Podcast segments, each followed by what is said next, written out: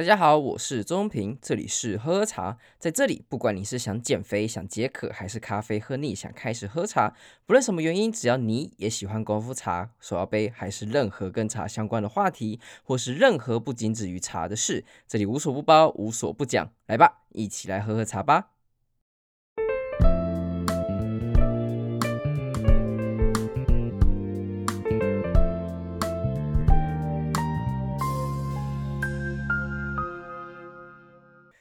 大家好，我们这次要聊的就是我们如标题的。如何一听就觉得你是茶叶行这样的八个骗吃骗喝的名词？我知道这个这个其实真的蛮好用的，原因就是因为说你在喝茶的过程之中，或是你去茶会啊，或是你去任何的茶庄或跟别人喝茶，你该讲哪些字，然后听起来很高大上，就像是我自己之前就有几个好像是谁做的，黄大千还是什么人做的，就有一个影片在讲说如何一听就觉得你好像有读过书，或是你就是高知识分子的几个名词，像是什么你讲要什么东西就加后面加个主义呀、消费主义呀、女权主义呀、只要加两个主义这两个字呢，基本上听起来就好像你有读过书，或是你在讲一些剧本的时候，你可以说哦，这个东西的文本，然后或是历史严格，像这样子的词，听起来就是你平常不会用的东西，但是一听就觉得哎，这个人好像他真的巴萨，然后他真的懂一些东西，或是他真的有什么。内涵在身上这样子，所以我就想说，这次来听听看，我们这次来分享一下，呃，有些东西是你说不定一说出来，大家就觉得，诶，这个人有可能是懂茶的哦，这样子的一些一些名词跟一些用法。所以第一个呢，我想要来分享的就是，诶，这句话，你在喝完茶之后，如果你很喜欢这支茶，然后你也喝到了一些什么，你可以说，哎呦。这支茶的茶气很足哦，这是什么意思呢？因为茶气这件事情，说实在是一个非常抽象的一个概念，很常听到，但又不知道不知所云嘛。那其实这个真的是有这个东西存在的，而且它是真的会影响到你的人生的四肢百骸，但是并不是每一个人都体会过。不过一个卖茶的老板来讲，他不能没有体验过嘛，就是对很多人的。角度来讲，他们就是一定会体验过嘛，所以他基本上你只要说茶气足的时候，他们的反应通常是哦，我不能。当做我不知道，所以他们又要宣传自己的茶，又要推销自己的茶，所以他一定会说：“哦，没对啊，这支茶很不错，就像北拜呢，这支茶气就走就久，应该就久，很足啦，就是这个意思啦。”所以基本上每个老板只要听到你说这句话，他基本上都会觉得：“哦，这个人是不是懂喝？然后他怎么样的？”所以他不得不开始用另外一眼相待，然后来跟你讲说：“哦，这支茶真的茶气还不错。”那他下一支可能就会拿出一支更好的茶，因为他。觉得你喝得懂，然后他觉得你喝得懂茶气是什么概念，所以他必须要把一个真的很有茶气的茶给拿出来。OK，这是正常老不正常老板，这是一般比较有经验的老板。但如果呃他本身没有喝过茶气的老板的话，他可能就是哦对啊，我觉得蛮不错的，蛮赞的。就所以你不管怎么样，不管他是 experience 或是 inexperience 的老板，你都可以用这句话让。别人觉得你好像也懂一些东西，所以我觉得这个超好用。当然，这个茶气很足，听起来非常的金庸，就是很很高大上，然后很不知所云，甚至你一辈子可能都不会体验过。但是这个东西真的就是呃见仁见智，而且它真的是有这个东西存在，它不能说是没有这东西存在，不能说就是一个像是鬼月时候有好兄弟那种概念，就是真的是有存在，但是只是你可能没感觉到，或是你没有这缘分遇到而已。当然，你也不能每一支茶都用这句话，因为这样子东任何好东西或是任何好的一句话，当你讲多了，它就没有任何的价值存在。所以不要说可能想要说它是给你试三支茶好了，然后你每一支都说这有茶气或者这支茶气很足，这个就虚伪了。所以你也这样会漏风。这个整个会被抓包，所以基本上呢，我觉得这支的话就用在你觉得好喝，然后你觉得对你身体来讲的体感是还不错的茶，用这句话其实很有帮助。然后下一句话呢，就是叫做。啊，我可以上手拿一把这支深茂壶吗？就听起来这个这句话就听起来就很高大上，因为它有两个重点。第一个重点之前有讲过，就是上手这两个字，上手专门就指说你要把什么东西拿到你的手上，然后你想拿起来称称看、量量看，或是摸摸看它的感觉。之所以重要，是因为很多的古董，不管是真的还是假的，因为毕竟你不知道嘛。那老板知道。他是就是一种资讯不对称的状况之下，他不知道你不知道这价值多少，但老板可能知道，所以在这个过程之中，你必须要都只能先假设说这个东西是非常名贵、非常高贵的东西，所以上手就是一个很有礼貌、很有嗯怎么讲，很尊重老板的一个行为，因为这句话讲出来，这两个字讲出来，大家第一他会觉得，诶，这个人。有在玩古董，或是有在碰这些东西。第二个点就是他觉得你是一个会小心对待这些卖东西的这些物品的人，所以他也会更放心的让你跟你去介绍啊，或者跟你来聊这些古董，或是让你去碰触更多不同的物件。所以上手这两个字非常好用，而且我也觉得大家可以要学起来，就是上手把它拿起来看看。那第二个重点是僧帽壶，僧帽壶什么重要呢？是因为。每个壶它有不同的款型，有些叫什么水平标准壶，有些是西施壶，然后有些就是刚刚讲的僧帽壶，所以有各式各样不同的形式。所以当你一看到这只壶就知道它是长什么样子的时候，这对于老板他也觉得，哦，这个人真的是看得懂茶壶，他不会说哦，可以把这个茶壶或是把这只紫砂壶给拿起来嘛？这个已经不同阶层了，你看得出来它是什么样的形式。当然。你要看得懂，就是茶壶的形式，它其实是需要一点时间的，也需要一点练习。所以，并不是说你看到一只壶，你就可以马上叫出来它是什么样的款式，因为有时候它还会变形。而且现在以前什么慢生十八式这件事情已经不重要了，应该现在已经很多都跳出那所谓的经典款这样子的概念。所以在现在，尤其是你在莺歌啊，或者是你看到现代的陶艺家这种僧帽壶啊，或是就是曼森十八式这些。的字眼其实已经没这么好用，因为毕竟现在已经超出这个框架，已经开始变得比较奔放、比较自由。更不要说你在西方看到这些壶的时候，你根本用不到这个字。但是当你在买古董啊，或者是你在逛这些茶庄或茶馆的时候，这个字还是非常的重要，因为大部分他们还是卖一些古董啊，或是以前的东西。所以在用到这些字的时候，你要直接讲出就是它的名字，或是它的一些款式的名称的时候，这个就很有帮助。那当然你你也可以再多讲一点，像紫砂壶下面的落款是谁的名字啊什么的，这个就会比较更细节，而且这个很困难，大概。嗯，有九成九的几率会出错，因为很长就是不知道它是盖三小张，这真的就是这样子。所以我觉得就讲上手跟然后叫出这只壶的款式的名字，这样就够了。那剩下的就让老板自己讲，不要讲太多。有些东西就是少即是多，所以就像刚刚上句一样，少即是多的概念。那再第三个是讲它的高山的海拔高度，什么意思呢？就是你可能不一定喝得出来这支茶它到底是什么茶，你可以问老板，你不用不一定要猜嘛，因为当然你可以喝得出来这支茶是什么味道，有些是可以认山头的。但我觉得这个来讲对大家讲都太难了，就连我我自己也很久没有练习了，所以我说实在，我现在可能也很多都认不出来，尤其是现在有新兴的茶具，每支味道又各种不同的制程跟制法工艺上，所以。你要喝出这支茶是什么茶，它其实有一定的困难度的。但是你可以问这支老板说：“哦，这个茶是在哪个山区产的？”那当他老板可能讲说：“哦，这个是阿里山的，哦，这个是洞顶山的。”那你就可以时不时引出说：“哦，海拔大概多高多高的位置？”刚好这虽然有点硬要，有点给白，但是这个对于老板或者对于就是非常没有经验喝茶的人来讲，这真的是一个在炫技的过程。什么意思呢？就是你可以把海拔高度这件事情给背出来，就觉得哇靠，你这个人是怎么会知道这个东西？因为大部分可能就一个概念，大家可能都只知道哦，台湾很多山，然后有很多就是不同山产的不同的茶，但是不会有人去记它的海拔高度是多少。但是当你把它背出来，吼吼，掷地有神。所以呢，接下来这个数字比较常用的背起来，然后我觉得会吓死一堆人。第一个就是洞顶。的茶区，洞顶山的茶区海拔只有八百公尺，顶多就是九百一千，就这样，八百公尺你就记这个数字。阿里山茶区一千七百公尺，山林溪茶区一千九百公尺，拉拉山茶区一千七到一千九百公尺，福寿山茶区两千六百公尺，最后大禹岭茶区两千六百五十公尺。哎，大禹岭。大岭其实没那么高，大家不要以为就是在玉山上采茶，玉山是三九五二公尺嘛，但是并不是在玉山的顶峰采茶，这个种不出什么鸟。去看玉山顶峰，它根本什么鸟都没有，两千六百五十基本上已经很高了。当然，以后什么地球暖化可能会有更高海拔的的茶区出现，也有可能，但是这可能就没那么必要，因为更高的茶区它所代表的就是更破碎的土壤，还有更少的一些土地，所以如果你要。突破大于你这个高度的话，一定可能还是有，但是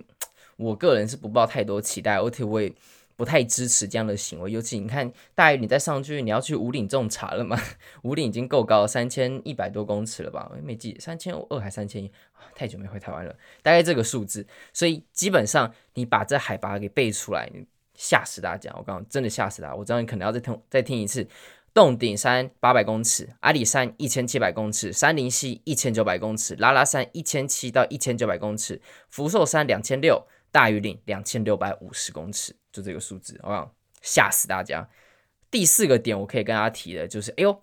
这支茶有臭青味，什么意思呢？就是这支茶有臭青味的意思。那臭青味所代表的什么？基本上你可以要这样想，当然这支茶是很有攻击性的一句话，因为。如果说这个老板他是自己种的茶，自己做的茶，然后被你讲有臭青味，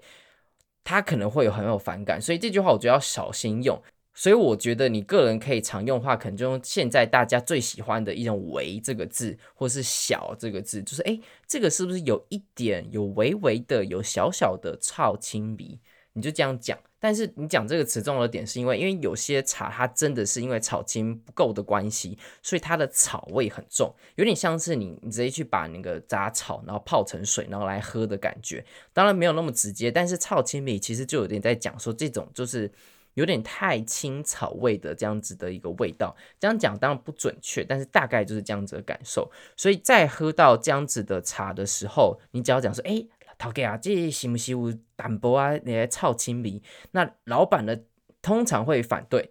但是如果他喝到别人的茶的话，他应该会支持，他会说哦，这款无啦。但是你就只要记得，就是这个味道的时候，其实讲这句话就变得很无往不利。怎么无往不利呢？就是因为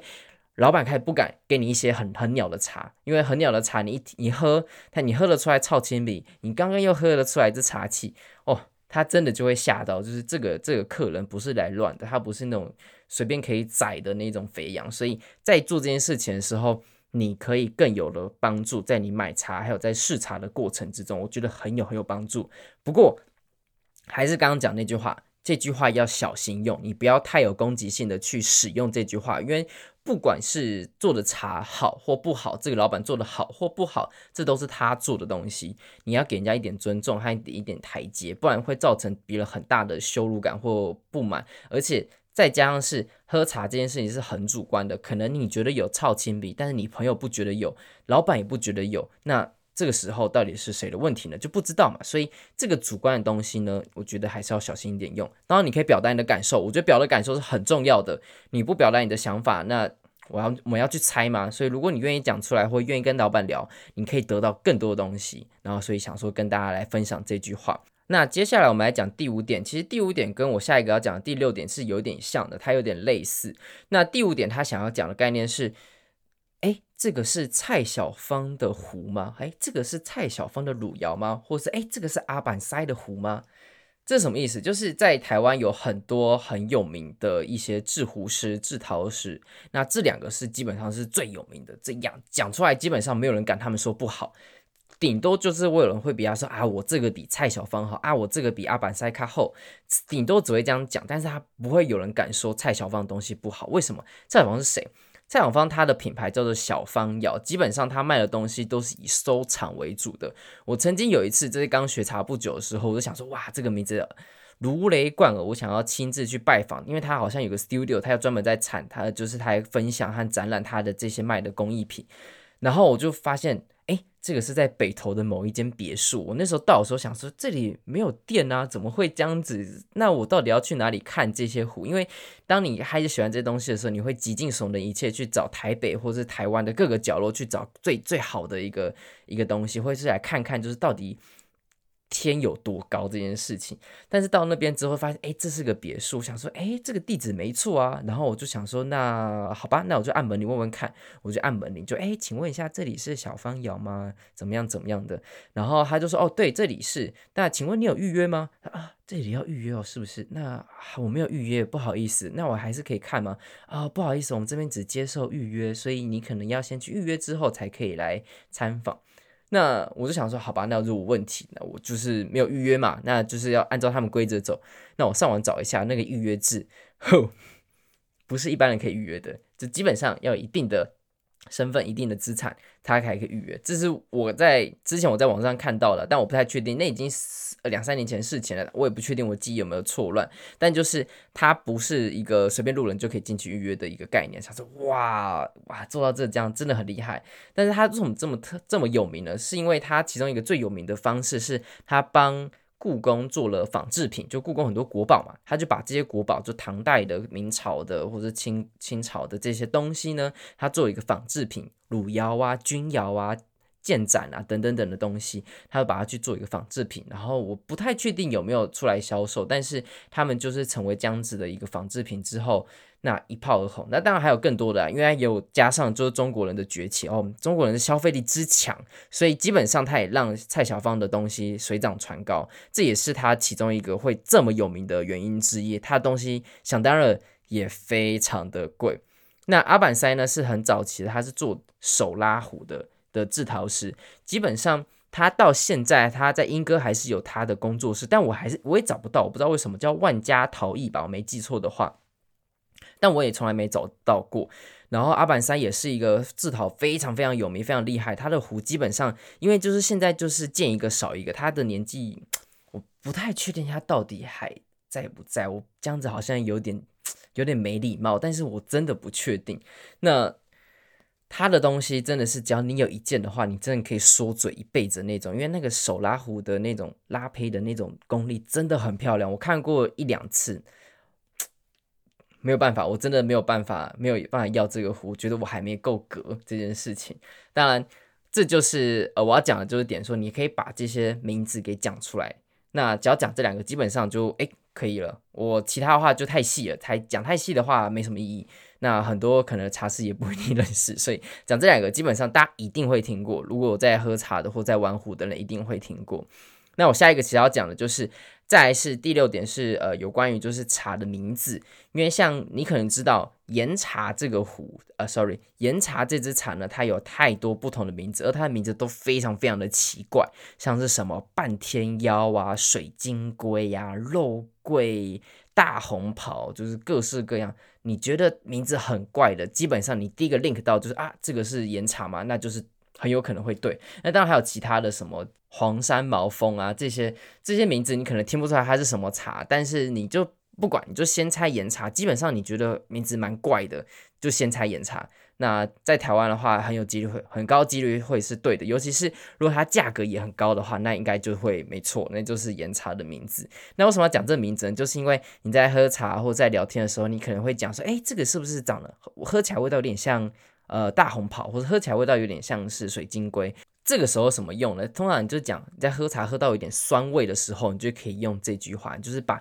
岩茶的名字给丢出来，说，哎，这个是有点像，这，这是有点像那个什么什么茶，尽管你没有喝过，告诉你，真的还是有效，因为岩茶这件事情呢。如果是诚实的老板，他没喝过，他就跟你说没喝过，然后他也会跟你讲他不像，然后甚至会开始跟你批评岩茶是怎么样。但是如果他没有喝过岩茶的话，基本上他会觉得哦，有可能是哦，还蛮像的，或者他想讨好你。所以在讲岩茶这个名字的时候，你把它丢出去，其实蛮好用的。就是哎哎，我我听过这个东西，那是不是长很像，或者是我喝的很像？这个是一个很好的方法。当然还是要小心一点用，因为讲太多就觉得你这个人怎样花拳绣腿，一直讲一些这些名字，你你敢你敢摆？你这是懂吗？你懂吗？所以这个也是要小心一点用。对，那最后两点呢，就是我要讲的事情是，呃，有些普洱茶，它在放的地方是不一样的仓。那在台湾最有名的仓，就是你在喝普洱茶或者去找普洱茶老板的时候，最有名的仓通常是放大马仓，也就是马来西亚或是香港的港仓，或者是台湾的台湾仓。所以基本上就三个名字。那你要说怎么去分辨吗？说实在，他们有他们说法，说因为台湾四季的比较明显，所以台湾的仓放的是最好。有人说是大马仓放的最好。总而言之，你就是我觉得这个问题的时候，你会故意抛给老板去问他说：“哎，这个是哪个仓？”那问这个干嘛？就是因为普洱茶多很多都是从云南产出来的嘛。那从云南产出来之后，它基本上最重要的就是储藏这件事情。那储藏是普洱茶最重要的过程，因为它属于后发酵。那这个仓库变得弥足珍贵，它放在哪个仓库库？Sorry，它放在哪个仓库就变得是非常重要的事情。像是如果我把我的普洱茶放到美国来，基本上就是干燥，它不会有任何的转化，而且很无趣。但如果放太潮湿的地方的话，那它就会发霉，它就会长长菌斑什么的。所以好的。放茶的仓库区呢，就是要干湿分明，而且它有一个四季明显的地方。台湾大马基本上就是一个这样子的代表，那当大马比较热一点，然后香港也比较闷湿一点，所以这就是相对来讲，就是到底要放在哪个地方好。那这里就是每个不同会问的地方。所以你在问这个老板，哎，这个是什么仓的时候，一来也是显现出就是我很在乎这件事情，因为我想知道它放在哪里；二来是老板也不敢怠慢，你说，哎呦，这个连。普洱茶放哪个仓库这件事情这么重要的事情你都知道，那你真的是有在喝普洱茶，而且你懂一些东西，所以他也不会，他也不敢就是在后面的时候冷笑我说啊、哦、这个东西有茶气，我告诉你这个解三高哦，这个告诉你喝了延年益寿、抗癌保保健康，你喝就对了，每天当水喝，尿出都普洱茶都没关系。这个老板就不会遇到，因为他就不敢讲这种话，他也不敢卖一些很烂的普洱茶给你，所以这个我觉得可以问，就问他说，哎，什么仓？那老板他有时候会说，呃，不知道，那也好，那没差，不知道就不知道嘛，那我们就喝喝看，那看你喝不喝得出来，喝不出来就喝不出来嘛，你就喝喝看，如果好喝就买嘛，不喜不喜欢。不好喝那就算了嘛，那只是一样的道理嘛，但就是这是一个跟老板然后测试他的诚信度或者测试他的知识量的一个其中一个方法。最后一个方式，我觉得有点讨人厌，但是你也可以这样讲，就是有些之前有时候我在那个茶馆遇到客人，他会这样子，就是有些眼睛长在头上的客人呢，就像是喝红酒一样，他只会要求他喝哪一个年份的茶，像是最明显的那种客人的几百客人，我真的可以这样几百，他就说哦，这个茶，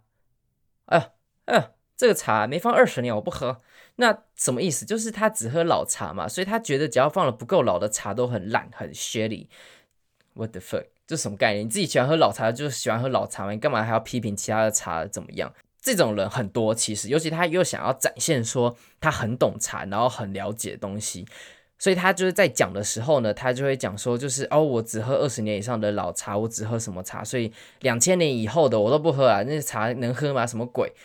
这这种客人你就要小心。那当然，你也可以尝试用这样子的话来说哦，我很喜欢哪一个年份的茶，因为那一年有霸王级的寒流，所以它的茶叶的冬茶特别的有韵味。这个就是很专业的一句话，为什么？因为他就已经在喝咖啡，在跟喝酒那种品味等级的一个概念。其实喝茶也是这件事情。如果你真的到一个境界的时候，你也会去追求这种东西，因为有些东西，农产品这种东西过了就没了。你还没喝到，你今天没喝到，你这辈子没机会了。就跟那些红酒一样，你想要什么一九六七年的红酒，或是你想要哪一年的 whisky，你那一年没有就没了。所以他每一年就只卖那几桶，那个 limit addiction。如果没有这些红酒的量没买到，或是没有买到这些 whisky 的话，你就没了。别人要卖你，他也不见得卖你，或是卖你很高的价格。在茶也是这样子，在茶叶我们基本上也会很，有些人会很追求，就是一定要哪一个年份这支茶，但是。不论如何，真的不要当那种很刚刚一直还讲那种很讨厌的 OK，就是说我只喝什么什么样的茶，或者我只喝什么什么年份的茶，这件事情只会让人家讨厌你。我不会觉得，我不会敬佩你，我只觉得你很机掰。因为我遇到这种客人太多了，他就是一进来你就觉得这个眼睛就长到头上，然后他也看不起，我就不知道拽三小，然后他就只说哦，你这支茶不够老，你这支茶放的不好，这支茶备的怎么样？God damn, shut the fuck up！就真的是这样，就是你不喜欢就不要讲话，你不喜欢就不要喝嘛，就这样子，你抱怨东抱怨西，是想要怎样？是 discount 吗？还是想要折价？所以这种客人很多。我希望大家就是，如果你开始懂喝茶，然后你开始对很多事情很追求的话，不要成为这种人，这种人很讨厌。大家都是来交朋友的，大家都来就是出来社会的，不要为了这种事情然后当一个白目。所以这个这句话可以用，但是要小心用。尽量就是用在就是你觉得是可以增加你的嗯台阶，增加你的别人对你的 how to say，就是别人增加你的好感的一种时候才可以说，不要当一个讨人厌的白目，大概像这样子。OK，呃，这次讲了八个点，然后我就觉得这是一个非常非常好用，而且真的是可以骗吃骗喝。就算刚刚讲了，你刚刚。就算是从头到尾都没喝过茶，但你这八个点，只要去茶馆或者去跟人家聊天，只要用到的话，别人都会对你另眼看待，我觉得超好用。好了，最后，其实我也想要分享一件事情，那其实就是我最近刚从美国玩回来嘛，那我玩了半圈嘛，其实有一段的路程我是特别的印象深刻，是从 Seattle 到 Chicago 到呃 Boston 这一段，就是从西雅图到芝加哥，再最后到波士顿。一般人通常就是搭飞机，就直接从西岸飞到东岸，那大概就是五五六个小时的事情，很快。但我这次尝试的是搭火车。搭了整整三天，就是从 Seattle 搭到 Chicago 花了两天，Chicago 搭到 Boston 花了一天的时间。那为什么想要搭火车呢？其实说实在的，如果你搭火车不会比搭飞机还要便宜，因为火车的价格它有分两种，一个叫做 Coach Cabin，另外一个是 Slim Cabin，就是一个是坐铺，一个是卧铺的概念。卧铺大概就是坐铺的大概三倍价以上，但你会有一个个人的空间，你会可以躺下来，一个很棒的、很舒适的地方。那坐铺呢？它基本上它就是只能坐着，然后你旁边的客人可能也换来换去的，所以其实没那么舒适。那想当然尔呢，我当然选坐铺，而且坐铺的价格呢还比机票贵了一点点。那为什么想要这么重？就是因为我要我要准备要回台湾，然后在台湾基本上你没有任何的机会是可以来做这种长途的旅行，在台湾坐台铁基本上就一天之内一定搞得定，不会有到过夜的情形。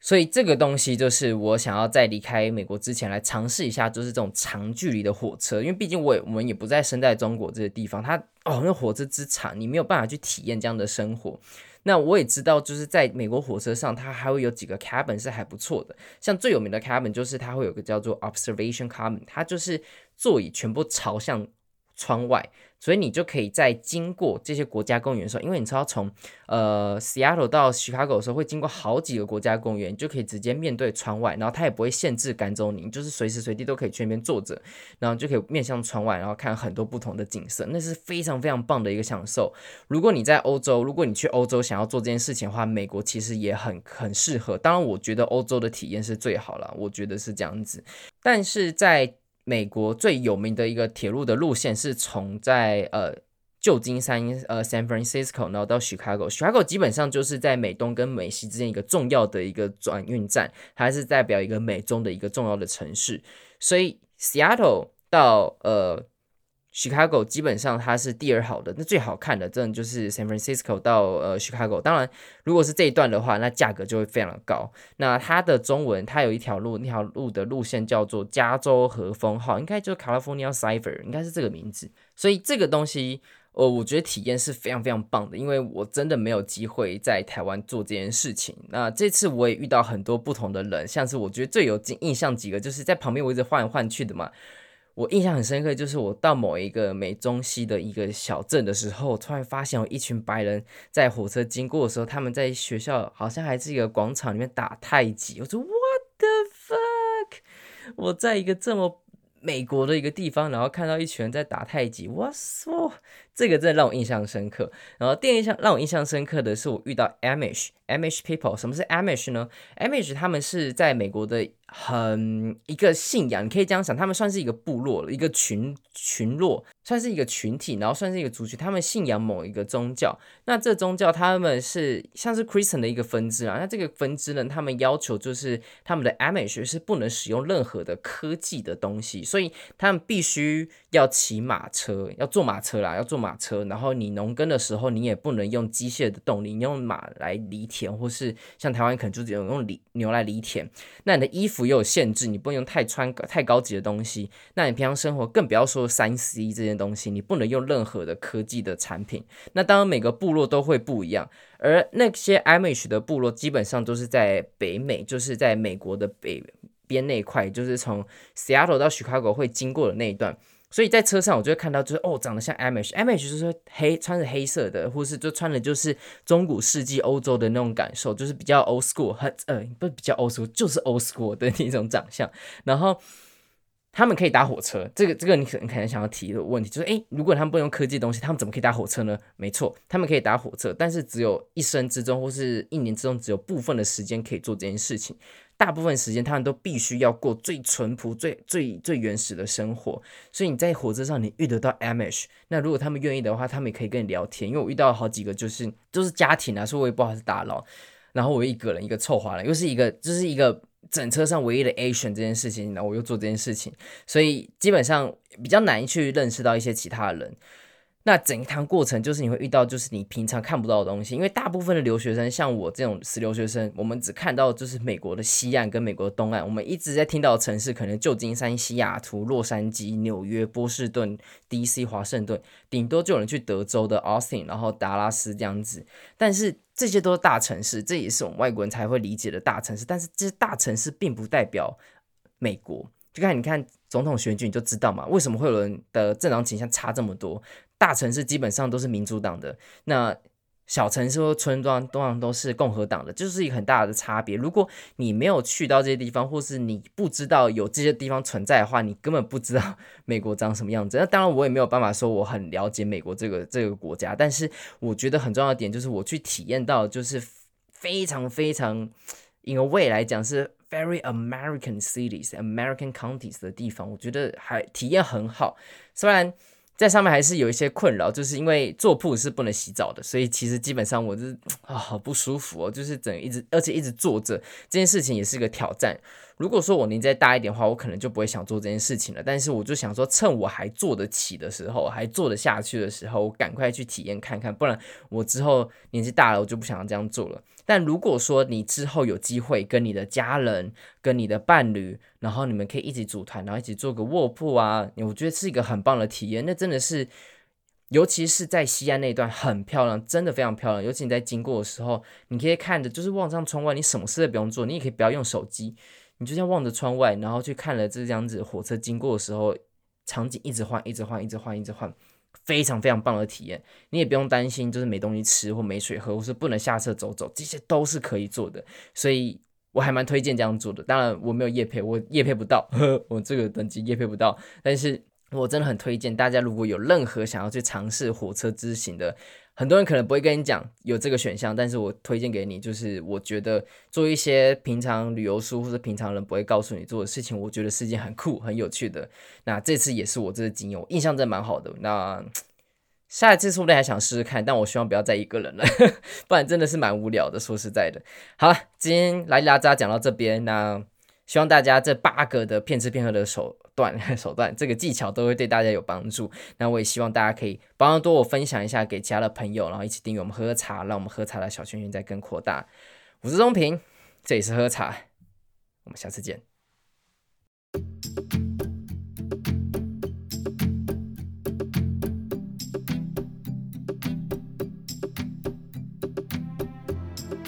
喝喝茶创立的目的是由于过去学茶的过程之中，发现茶的门槛充斥着高大上，还有一堆玄学，让人很难亲近。因此，希望透过这样的平台，用最简单、直接且轻松的方式，好好认识这位最熟悉的陌生人。此外，也可以透过茶桌上认识不同的人，扩展生命的广度，跟喝喝茶一起增加不同的知识。当然，喝喝茶也非常需要你的支持，不论你是想要用一杯下午茶的钱，还是一货柜的茶都好。你们的支持是我持续努力的助力，但不论如何，都需要你的订阅和分享，并且推荐给更多的朋友，让喝茶小圈圈更扩大。我是周宗平，这里是喝茶，我们下次见。